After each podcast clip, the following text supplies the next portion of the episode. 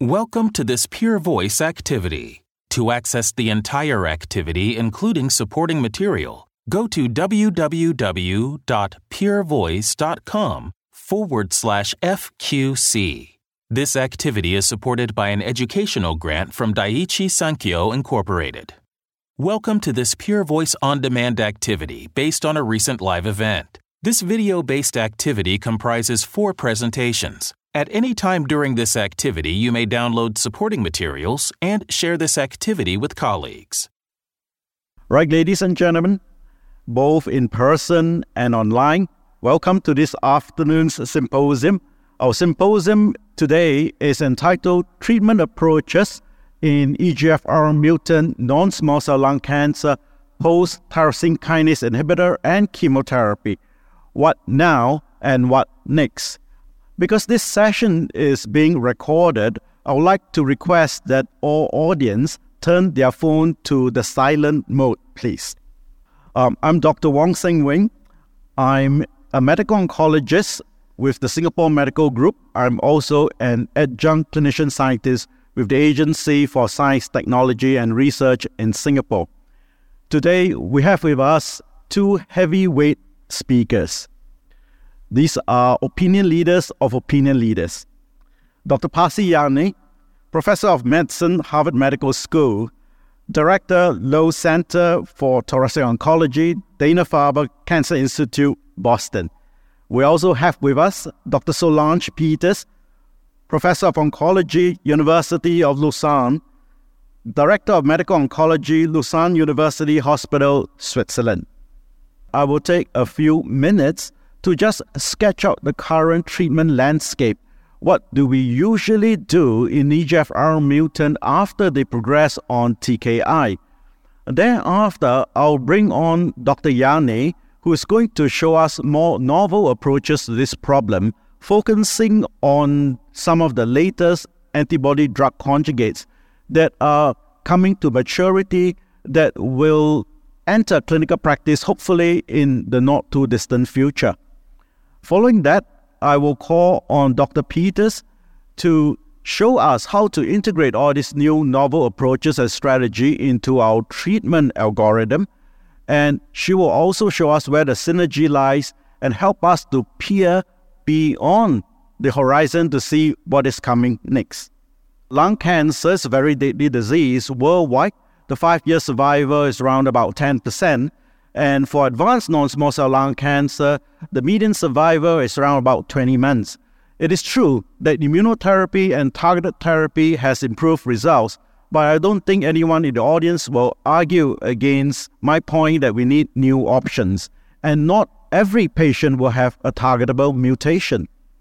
The odds of finding a mutation, a driver mutation, depends on the population that we are looking at. So, in the East Asian population, there's an 80% probability of finding a driver mutation. 20% of patients are without a driver mutation. In a Western population, the proportion of patients with no driver mutation doubles to 40%. The main difference is in the frequency of the EGFR mutation, which is a lot more common in East Asians. In the K, for the KRAS mutation, is more common in the Western population, and for the rest of the mutation, it's about equal between the two. What do we do after an EGFR mutant progresses on TKI? Well, it depends on whether it's first, second generation, or third generation. If it is a first or second generation TKI, then the resistant mechanism is fairly neat. It's dominated by the T790M, which is found in about 50% of the cases that progress and they benefit from a third generation TKI like osimertinib. However, as we all know, third generation TKI osimertinib has already moved into the first line setting since the FLAURA trial's results were made known. So, osimertinib over a first generation TKI shows a progression free survival benefit as well as an overall survival benefit. However, if the patient progresses on a third generation TKI, then the situation is a lot more complicated because the resistant mechanism is a mixed bag. It's very messy. Round about 60% of patients will have no resistant mechanism found, and among those who have, about 20% will be acquired EGFR mutation and about 20% will be MET amplification. Even among acquired EGFR mutation, you notice that it's another mixed bag. There are different mutations occurring at different frequency. The most frequent acquired mutation is a C797X. Right, you might have heard that the C797X can sometimes be inhibited by a non irreversible EGFR TKI like a first gen TKI, but that's only true if it occurs in the trans position. When the T797X occurs concurrently with the T790M, it's almost invariably in the cis position, and therefore this strategy doesn't work. So, what does ESMO recommend in the situation where the patient progresses? ESMO suggests that we do a next generation sequencing to assess for resistant mechanism. If the patient progresses on the third generation TKI like osimertinib, then and a driver mutation is found, that the resistant mutation is found, then the clinician is encouraged to enroll the patient in a clinical trial. If there is no resistant mechanism, then we fall back to the platinum doublet, possibly with the addition of atezolizumab and bevacizumab. However, if the patient progresses on a first or second generation TKI, we should first assess for the presence of a T790M, which will benefit from a third generation TKI like osimertinib before we move on to chemotherapy. The basis for ESMO suggesting that a platinum doublet with atezolizumab and bevacizumab should be a consideration is based on the IMpower 150 trial. In this trial, the experimental arm of a platinum doublet with atezolizumab and bevacizumab has been shown to be superior to the control arm of a platinum doublet with bevacizumab alone. And in the subgroup analysis, we see an interesting finding. We notice that patients with an EGFR mutation, they appear to benefit from this strategy their hazard ratio is about 0.6, not different from the overall population. And for those with a deletion 19 and L858R mutation, the hazard ratio is 0.41, so they appear to benefit from it. It is not entirely true that patients with a driver mutation in EGFR or ALK will not benefit from immunotherapy. In combination with an anti-angiogenic approach, we might still be able to bring additional benefit to this group of patients. And however, beyond that, now the other strategies to overcome resistance falls into three baskets. We may target the on-target resistance, in other words, acquired EGFR mutation. This can be done through a fourth generation EGFR TKI or anti-EGFR monoclonal antibody like amivantamab or we may target the bypass resistance. For instance, 20% of the patient may have MET amplification. We can target this by combining an anti-EGFR TKI together with a MET TKI, or use a bivalent monoclonal antibody against EGFR as well as MET. Yep. The third strategy is to use this new class of drugs, antibody drug conjugate. Interestingly, this is mechanism agnostic. Although these antibodies all go after individual targets on the tumor cells, but because these targets are commonly expressed in non-small cell lung cancer, and the modern ADCs have a very high drug to uh, antibody ratio, in other words, they have a very, very high payload. They only require a very small amount of target to deliver a devastating effect against the cancer. This is a very busy slide. It's just to let the audience know that countless clinical trials are ongoing, eval- evaluating the strategies that I've just outlined. A quick word about uh, the antibody drug conjugate. Essentially, is an antibody that recognizes a particular antigen on the tumor cells. There is a cytotoxic payload that is joined to the antibody using a linker molecule. So the antibody will bind to the target antigen and the antibody will be internalized into the tumor cells. Thereafter, the linker is cleaved and the cytotoxic payload is released. And because of the high cytotoxic payload, there may be a bystander effect. In other words, even cells that have not internalized the antibody might be destroyed in the process. And you will hear a lot more about these targets that are being studied for the ADCs HER2, HER3, TROP2, CEACAM5, and c-Met. The next two speakers will bring us up to speed on all these new advances. So, in summary, the EGFR mutation is the commonest mutation in advanced non small cell lung cancer. The pro- post progression, if it is after a first or second generation TKI, it is dominated by T790M and is fairly neat and easy to target a resistant mechanism. If it's progression post third generation TKI, the resistant mechanism is a mixed bag, making crafting a strategy to overcome it difficult. We need to all recognize that current strategy using platinum doublet chemotherapy with or without atezolizumab, bevacizumab represents a very limited option. Future strategies may target the on-target resistance, the bypass resistance, or it might be resistant mechanism agnostic. Looking forward, the antibody drug conjugates are likely to play a very important role in this space. With that, I'd like to bring on our first star speaker, Dr. Pasi Jänne, who will bring us up to speed on the latest ADCs. Pasi, the floor is all yours. Thank you, uh, uh, Dr. Wang, and uh, welcome everybody. And uh, we'll uh, uh, d- dive deeper into future approaches in the treatment of EGFR mutant non-small cell lung cancer post TKI and chemotherapy. And I'll start out by looking at TROP2. So you saw this slide earlier from Dr. Wang. So there's several antibody drug conjugates that are being evaluated in lung cancer in various stages of clinical development and uh, TROP2 there is in the middle. And TROP2 is a transmembrane glycoprotein highly expressed in non-small cell lung cancers and other uh, solid tumors.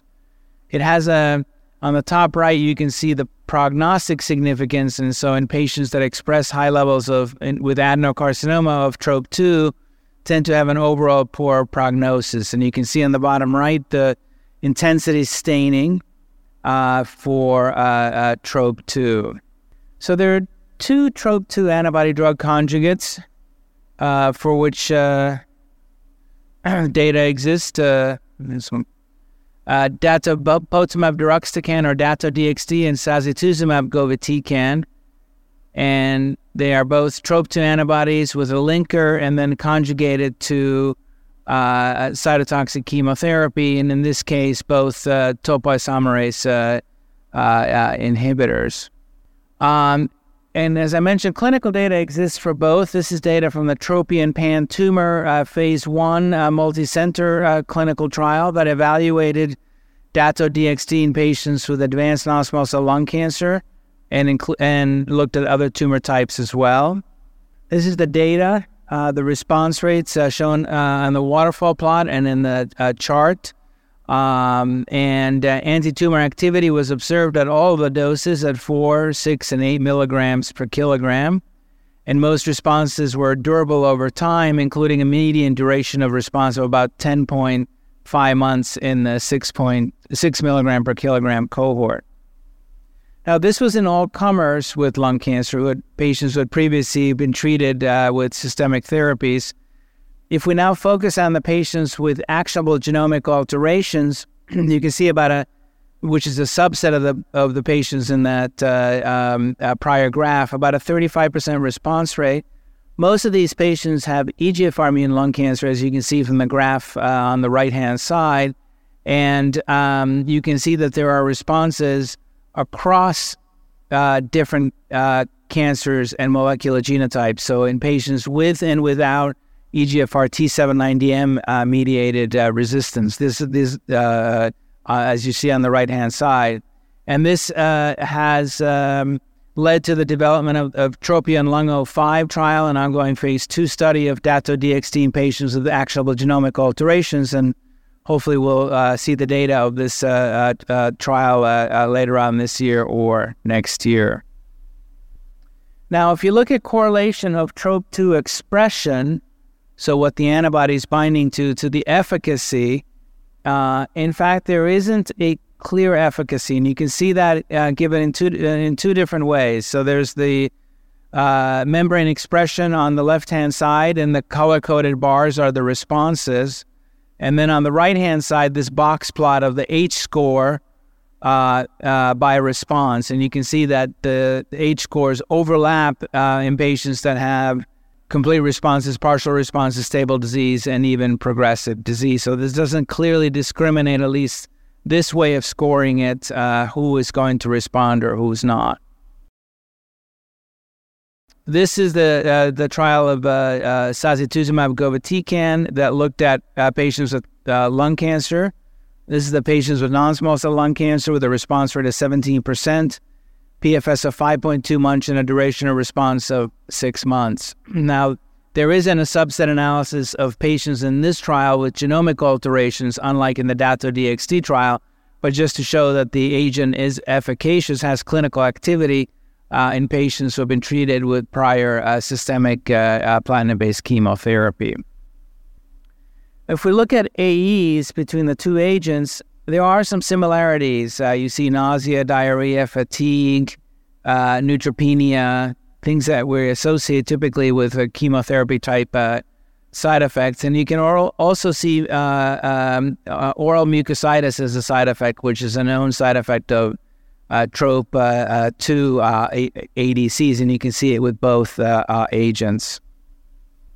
Now, what about subsequent clinical development? There is a lar- there are two randomized clinical trials ongoing. The Tropion Lung 01 trial, randomizing patients to Dato-DXd versus docetaxel with the primary endpoint of PFS, and hopefully we'll uh, see this data emerge some point uh, this year. There's been a press release saying that the trial is positive for PFS, but we haven't seen the data yet. And again, hopefully later on this year.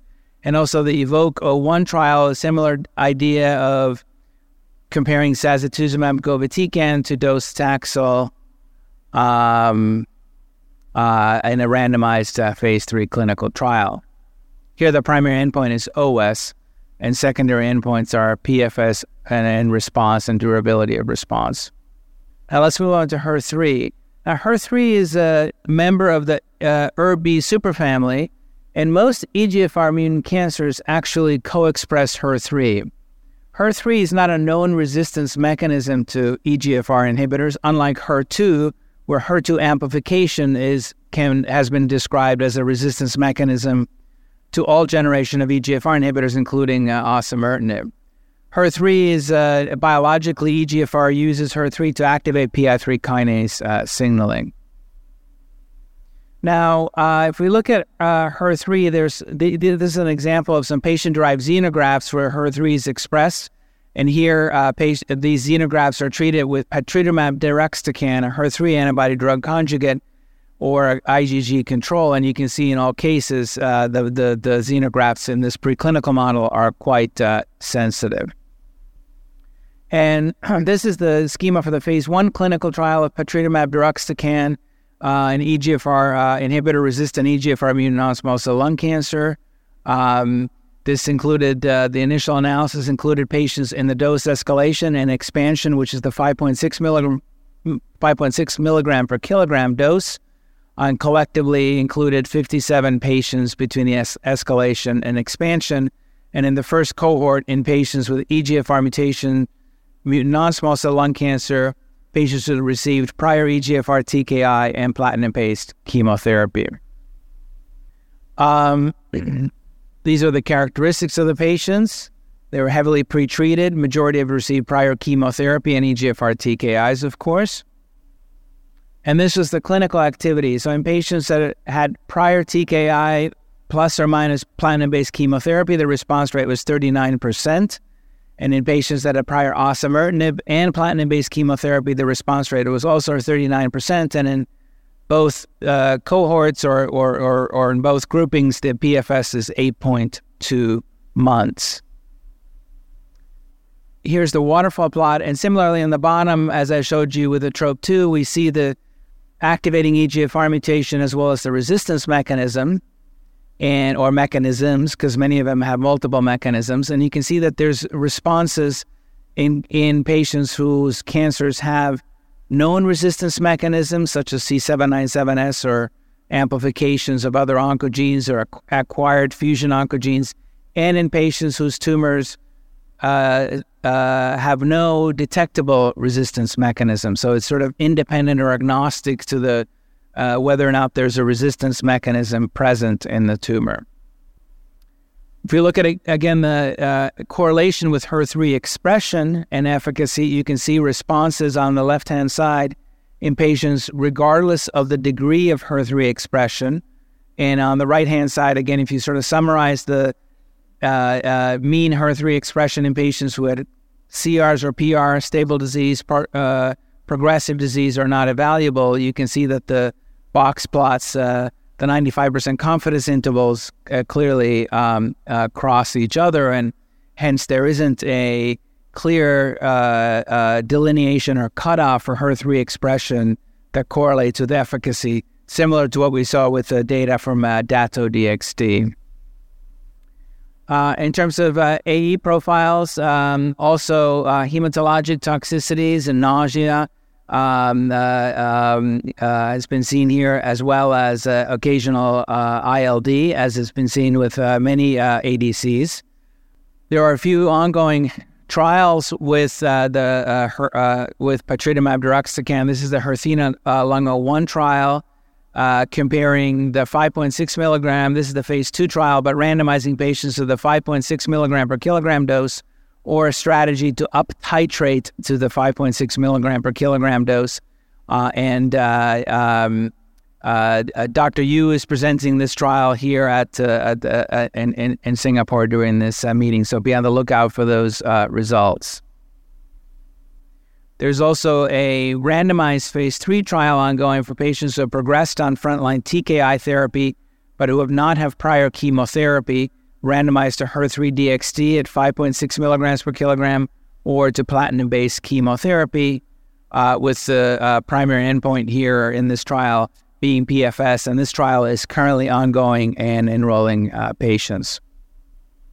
There are also approaches to combine uh, HER3 ADC with uh, osimertinib in this case, and uh, preclinical studies uh, demonstrate that EGFR inhibition, including with uh, osimertinib, actually leads to an enhancement, an increase in the membrane-bound HER3, and that subsequently uh, leads to an increase in internalization of the HER3 ADC. So EGFR inhibition, uh, in addition to uh, being effective in an e- in EGFR uh, uh, uh, mutant tumor can also enhance potentially the efficacy of a HER3 uh, ADC through this enhanced expression and internalization of the ADC. And this has led to uh, uh, a phase one, two clinical trial. The phase one portion shown in the middle, evaluating whether full doses of osimertinib or and the and and what dose of HER3 ADC can be safely administered together and then uh, moving this combination into the second line setting uh, for patients who have been previously treated with osimertinib. And also, there's a cohort evaluating this combination as a first line uh, uh, uh treatment strategy as well. Now, uh, the there was a second cohort in the original phase one trial that looked at patients whose tumors had didn't have EGFR genetic alterations, and many of those had other genetic alterations. And you can see here that there are clinical responses in patients, for example, with ALK rearranged lung cancer on the on the far right, with KRAS mutant tumors, et cetera. So targeting HER3 may not be its efficacy may not be limited to EGFR mutant non-small cell lung cancer. And We need to explore this uh, avenue a little bit more uh, uh, clinically to see if it could also work as a therapeutic strategy for patients with other driver genomic alterations who have been effectively treated or previously treated with uh, uh, genotype directed therapies. So, just to conclude, HER3 and TROP2 ADCs have clinical activity in patients with EGFR mutant non small cell lung cancer after EGFR TKIs and chemotherapy. There are several clinical trials that are ongoing, including combinations with osimertinib. There does not appear to date to be a clear correlation with HER3 or TROP2 expression and ADC efficacy. And I think we, as a field, need to identify additional biomarkers to identify those individuals that are most likely to benefit from this uh, uh, uh therapeutic uh, strategy. I would like to now call to the stage Dr. Solange Peters to talk about what we can do today versus tomorrow and where the future is going. Thanks so much, Pasi. So, following on the, um, I would say, very um, uh, overwhelming descriptive landscape of the opportunities in terms of antibody drug conjugates, I will try to address some potential further advances and also some bottlenecks and some limitations we had to uh, meet by uh, having these developments in hands and potentially open questions in the field. Where do we think that uh, this antibody drug conjugates that Pasi Jänne has described could potentially enter? This I have put the size on the ESMO guidelines. I could have taken the NCCN2 where do we think they might position or be positioned in our uh, strategy? So first of all, and the most obvious, is to replace second line strategy docetaxel. But of course, once you develop a strategy, you'd like to move it frontline, so it could also be developed in unselected patients frontline in combination with everything we have, meaning platinum and immunotherapy. But you could also imagine that platinum is useless and develop it frontline only with IO. All of these are being studied.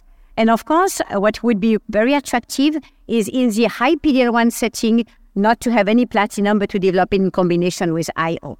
If we focus on EGFR mutated non-small cell lung cancer, the paradigm is more or less the same. So first, you should imagine to use it in combination with platinum as the first chemotherapy once you have failed targeted therapy, or even as monotherapy when the targeted therapies have failed. Of course, you can uh, imagine to develop it in the context of specific mechanism of resistance. Think about MET amplification. We have MET antibody drug conjugates, so that would be very refined. And you could also imagine to use it to replace docetaxel, which is a minimal common denominator to these strategies. All of these are being studied.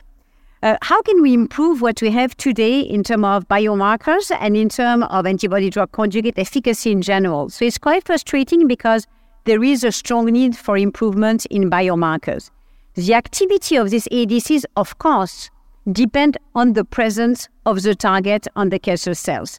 However, despite that fact, a biomarker agnostic approach is applied for most or even many uh, ADCs. If you think about HER3, TROP2, B7H3, Nectin-4 ADC, don't use the target as a biomarker. So we need to treatment. We will optimize the treatments once we will have performed an extended assessment on tumor biopsies in order to understand how we can define the biomarkers for this ADC and therefore increase the response rate to these specific ADCs. It's quite, uh, the table shows some examples of the few with biomarkers and some without biomarkers. Pasi had, uh, has shown you the TROP2 development with the datopotamab deruxtecan, for example, where there's no biomarker. In HER2 at the biomarker, we have the mutation, but it looks like the expression is a weak biomarker. This does not really make sense. And we have also the HER3, the patritumab deruxtecan, where there is no biomarker about the fact it was developing resistance in EGFR. So very frustrating. We have, however, in lung cancer, the proofs that biomarker can be used looking at CEACAM5 antibody drug conjugate. This is one uh, antibody drug conjugate based on a biomarker and what I will describe later on, the Teliso-V, which is a CMET antibody drug conjugate, also strongly dependent on a biomarker. So there might be a way to define the biomarker. So why can't we? You need the target. How can't you measure the target and define the good target population? So probably it's a limitation of the measure of the target. First of all, the target is dynamic. So maybe we can't measure the target because of the dynamic heterogeneous nature of this target. What is quite important to also understand is maybe the mechanism of ADCs means that a very minimal amount of target might be sufficient, meaning that you cannot measure it. It's also possible that the so called bystander effect, meaning that the effect is abroad and across the tumor, would potentially hide or delete the measurability of the target as a biomarker. Of course, you could imagine other primary resistance mechanism which will completely blur the picture in terms of biomarker. And last but not least, our pathologists will tell us maybe immunohistochemistry assays are not adequate. For example, not sensitive enough. For example, not truly quantitative. And last but not least, it might be that the epitopes are different between the, the one you use to, to measure and the one you use to target, which leads to a wrong evaluation. So all of these might explain why we don't get where we want to get, meaning measuring the target. I was speaking first about the dynamic nature and the heterogeneous nature. This doesn't come from nowhere. It comes from these wonderful publications in breast cancer uh, and in lung cancer, showing first, for example, this is breast cancer and TDM1. The level of pathological complete response on the left is strongly correlated to the fact that the amplification of HER2 has to be homogeneous. If it's heterogeneous, you don't reach the pathological complete response. And on the right hand side, you can even quantify the homogeneity and the more homogeneous, the more chances you have to have a pathological complete response. So the heterogeneity is an important factor that might affect all our lung cancer samples and patients. Uh, the other thing is a dynamic nature. You have a circulation and internalization in the lysosome of the antibody drug conjugate, which is dynamic by nature.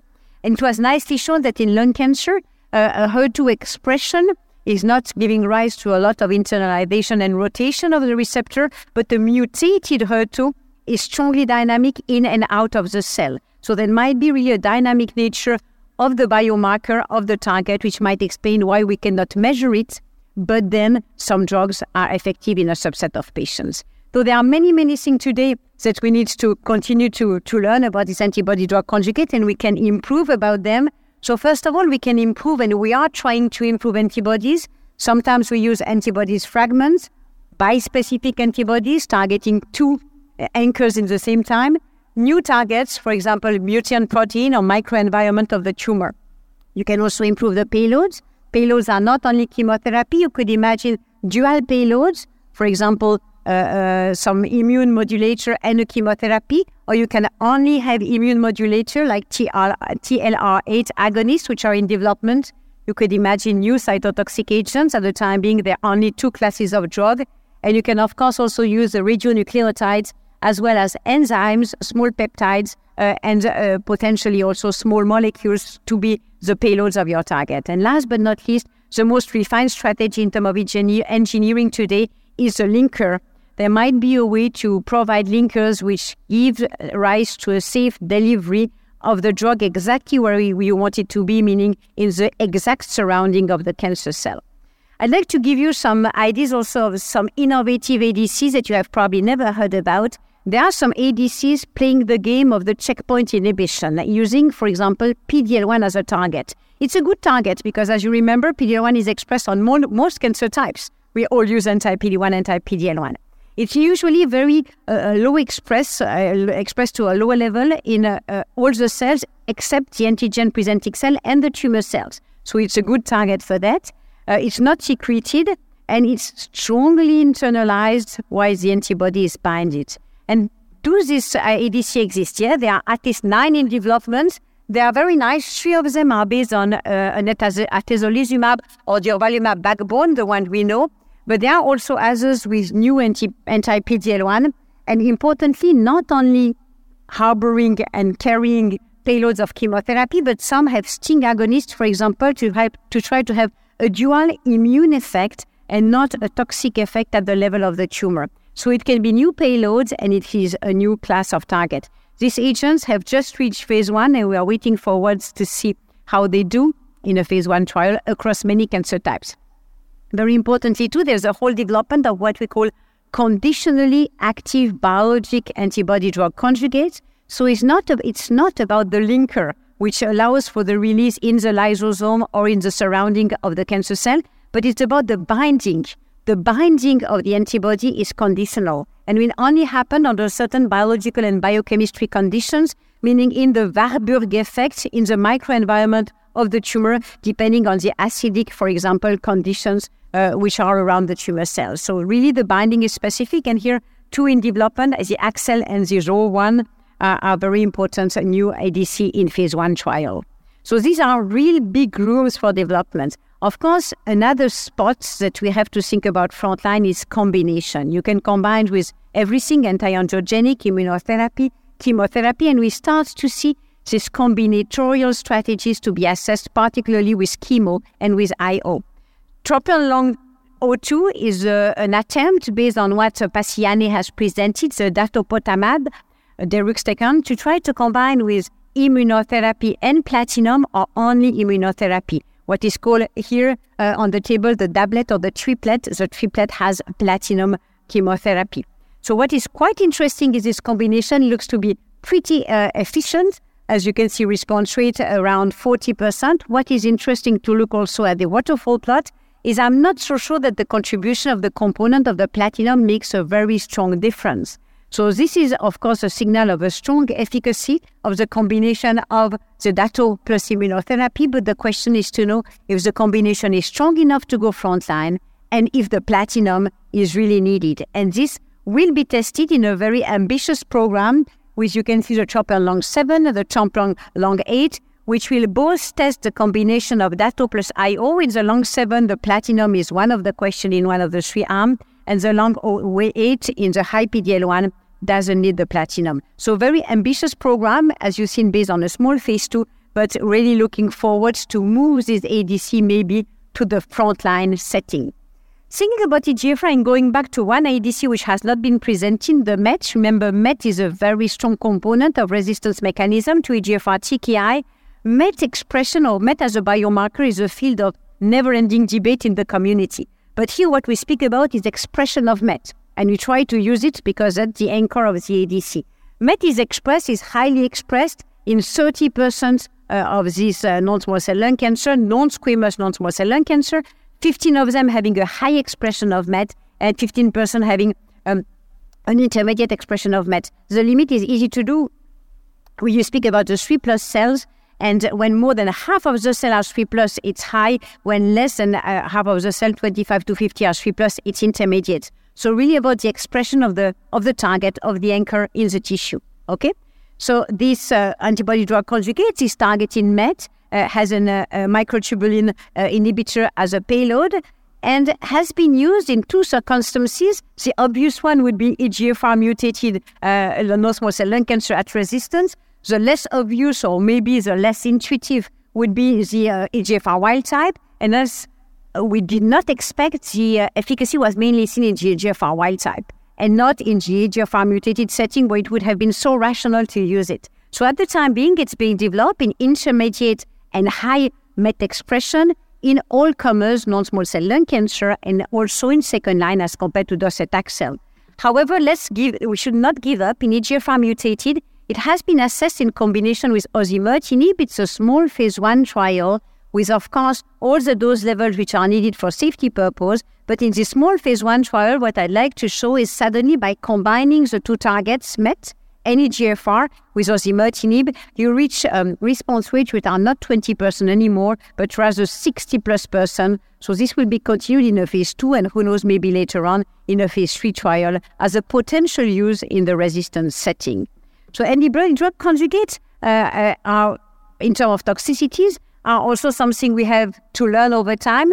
They uh, probably are better tolerated than the usual chemotherapy, but have very specific spectrum of toxicity. We know that uh, the toxicity can be on target or off target, and we have been seeing for the first time new categories of toxicities, as for example, uh, eye toxicity, gastrointestinal, neurological, pulmonary were not, but the ophthalmic toxicity was a very new one we have to focus now on management and provide with the community uh, on uh, monitoring, uh, I would say, guidelines and managing guidelines in order to make sure that we will be able to manage the on and the off targets type of toxicity. But importantly, it looks like despite that, this can be combined with IO and this can be combined with chemotherapy. Remember, trastuzumab deruxtecan give rise to a, a high level of ILD. Uh, too high to be considered trivial. So what I mean by that is you need to be very cautious more than with IO if you suspect that ILD could develop in a patient. All patients who have a grade 1, grade 1 is asymptomatic infiltrate, under trastuzumab deruxtecan should be proposed steroids. Answer number one. But all the ones with grades 2 and 3, 2 means you start to cough, like my patient, or to start to have a little dyspnea in addition to the infiltrate. They even if it's small symptoms, they have to permanently discontinue. Because there's no steroids and resume, grade 2 is permanent discontinuation. So remember that the algorithm is strictly conservative regarding the ILD, mainly related to the deruxtecan category family of drug topo 1 inhibitors, it's very conservative, way more than the immunotherapy algorithm, right? Keep it in mind because this will guide your practice in the future. So there remain some challenges uh, that we will solve in the next future, I'm sure. So first of all, trying to balance as much as possible with drug engineering the occurrence of on-target and off-target toxicity. We need to also try to understand how hypersensitivity reaction can be managed. Some of these drugs give rise to a significant amount of them. With all antibodies, at some point we'll have data about neutralizing anti-drug antibodies to know if some of them might be unfortunately eliminated early by the uh, uh, lymphoid, lymphoid system and potentially give rise to less efficacy, but we have not seen any data today. Uh, we, of course, need to try to see how they could be de- better delivered in the tumor. We have, at the time being, uh, to know more about combination regimen, to know more about biomarker, to understand the resistance mechanism, and probably also to understand how heterogeneous can be batches in terms of the drug binding and the drug to antibody ratio. One thing important is mechanism of resistance because imagining the sequence of antibody drug conjugate, keeping the same target, keeping the same payload, changing the target, changing the payload, changing both is completely depending on the mechanism of resistance happening. So you need to understand to be able to sequence them. So all in all, the conclusion is in the continuum of care, and here we are in EGFR resistance, right? Each new antibody drug conjugate might represent a potential next line of treatment. So how are you going to sequence them? And what are the resistance mechanisms helping you to guide the right sequence? But all of them are an opportunity for a new line of treatment. The ADC might be used in the future in the first line setting, also in EGFR, it has to be combined with chemotherapy, combined with IO, or combined with both, and we'll have to look afterwards how it develops. But some of them can also be used frontline as monotherapy, but they will have to be strongly biomarker directed, biomarker guided. New antibodies, linkers, payloads will of course help us to the development of more active compounds. Mechanism of resistance need to be understood to make our job in defining the treatment and the patient journey through the disease. And the management of toxicity, you think you know, we think we know, is slightly different than usually, and we need here to educate and to be educated for each of these single agent. And with this, I thank you for your kind attention. Thank you very much, Solange. Yes, I think this is the segment that we're all waiting for. Uh, this is the opportunity for us to ask questions and clarify all the doubts in our mind. Yes, I'll first look at a couple of questions coming in from the audience. The first question is How do you screen for ADC induced interstitial lung disease? Is it only when they're symptomatic or on a, on a regular basis? Uh, screening for ILD, uh, should it be done perhaps um, only when they're symptomatic or at regular intervals? We should actually screen for it. So you here you raise a very important question because the the answer is yes. At the time being in this trial, when you use particularly the topo topo one inhibitors, the deruxtecan, all of these agents give rise to a certain level, a certain I would say uh, risk of developing an ILD. Fortunately, in all the trials, the patient had CT scans every six or eight weeks, so this was easy. In the daily practice, we'll have to develop algorithm where we continue to follow this patient on a regular basis and regularly enough. We, if I say that, is it's not like platinum-based chemo. This drug can be continued for a long period of time, and ILD can happen virtually anytime. So what you will need to know if continuing the follow-up at a pace and a rhythm which will be documented with more experience, it might be more often than every three months. It might be. And very importantly, you need to have a radiologist who is very experimented in looking at the interstitial diseases, right? Not only measuring the tumor size, but also all the early signal for the beginning of an interstitial disease. So it's difficult because it's not like long term follow up of patients. As long as you are under the drug, you need very frequent CT scan because grade one ILD needs an intervention. You need to follow up, you need to give steroids, you need to discontinue and to see how it develops. So it's quite important that re- I would say regular follow ups are done and experimented radiologists are looking at your follow up. Yes. Pasi, what do you do in your practice? Uh, similar to what uh, uh, uh Solange mentioned, um, grade 1 ILD, which is a CT scan findings only in the absence of symptoms, is usually, of course, detected during restaging uh, studies. Um, but if patients have symptoms, um, suggest you know pulmonary symptoms, then I think you need to do more uh, frequent uh, scans there. I think one of the challenges for ILDs, we don't completely understand. I think what are risk factors for ILD.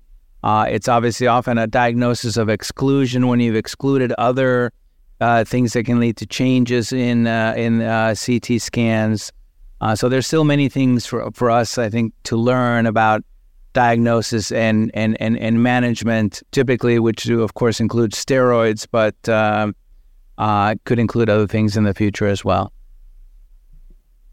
Yes, for the ADCs, now, there are antibodies going after different targets, and they can have a different payload linked to it. So potentially you can mix and match. Does it matter? In other words, can we use sequentially two ADCs going after two different targets, but they carry the same payload? Does it matter? I mean, is it possible to use them sequentially?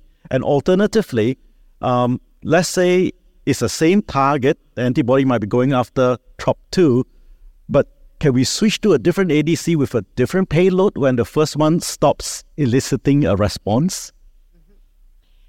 We don't have the answer. We have part of the answer from the breast cancer colleagues because they use the same target, meaning HER2, with different payloads by the sequence of TDM1 and, uh, and trastuzumab deruxtecan, and were able to show that the sequence works in inducing response rate of trastuzumab deruxtecan following TDM1. So at least in breast cancer, changing the payload is a strategy which works. The target remains expressed and not completely repressed at resistance. But I have not a clue, and I don't know if in lung cancer you cannot maybe face both, you know, resistance to the cytotoxic compound and resistance of the target, meaning repression of the expression of the target on the cell surface. I would guess, unfortunately, that cancer cells are clever enough to induce both at some point, but we have absolutely no data about it. So I think the whole treatment sequencing and strategy will depend on us having the ability of describing this mechanism of resistance, which is extremely tricky. It's rebiopsy, it's dynamic natures of biomarker. So I'm not so sure it's going to be an easy field. Maybe we'll learn by the absurd idea of trying and seeing, try to sequence, see if you observe response. But that's not really precision oncology like we would like to do it. No, I agree. I think understanding acquired resistance mechanisms to ADCs is an, uh, uh, I, I think, a topic that is worthy of additional attention to try to understand what fraction of it is it loss of expression of the target or a mutation in the target that prevents binding of the antibody to the antigen. What fraction of it is is due to chemotherapy, the resistance to chemotherapy um, and I think those pieces will help us dictate or understand whether you can use an ADC against the same target um, sequentially, perhaps, or with perhaps different payloads.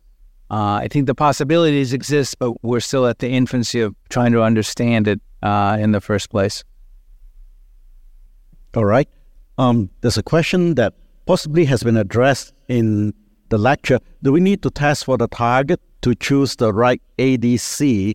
Uh, several of the ADC that has been described, um, it is actually mechanism agnostic. In other words, uh, we don't really need a biomarker. Are there many or other ADCs down the road that may perhaps require us to test before we use it?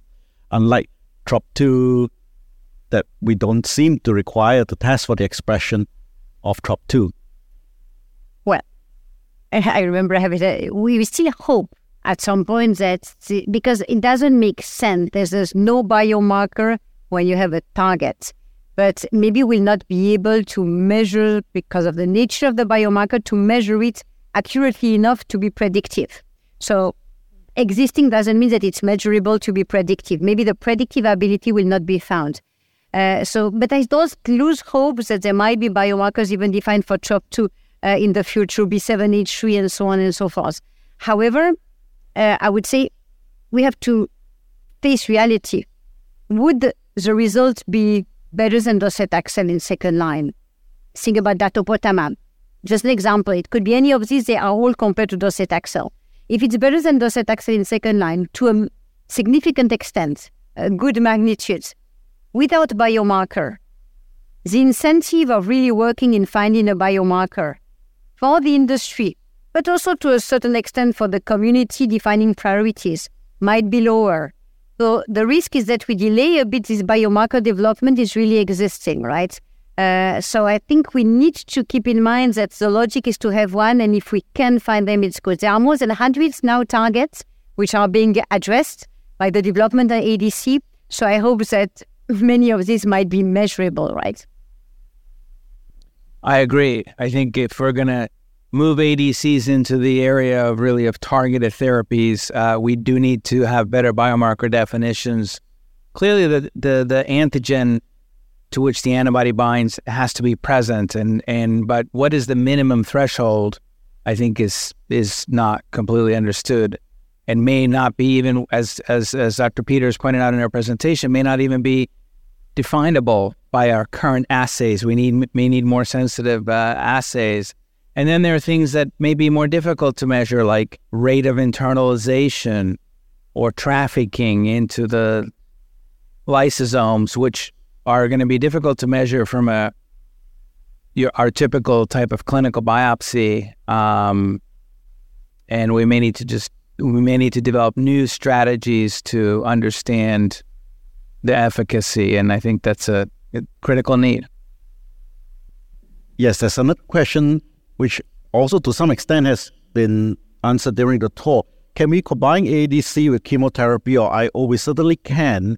Uh, I'm just wondering, between sequentially using these agents and using them upfront in combination, what what is your feel? Where do you think the, the better approach is? And I'm just very worried about all these trials that combine multiple agents upfront because these agents are not available in daily clinical use and the lack of crossover and we will never answer the question whether we should use them all together up front or use them sequentially.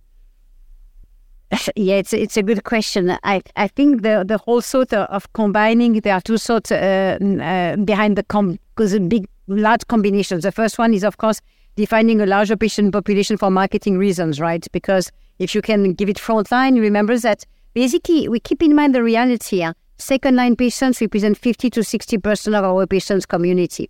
So it means that you can treat way more patients frontline with a very good treatment than you can catch up in second line, even if you sequence, right? Even if you sequence right, you lose some patients from the opportunity of being in second line.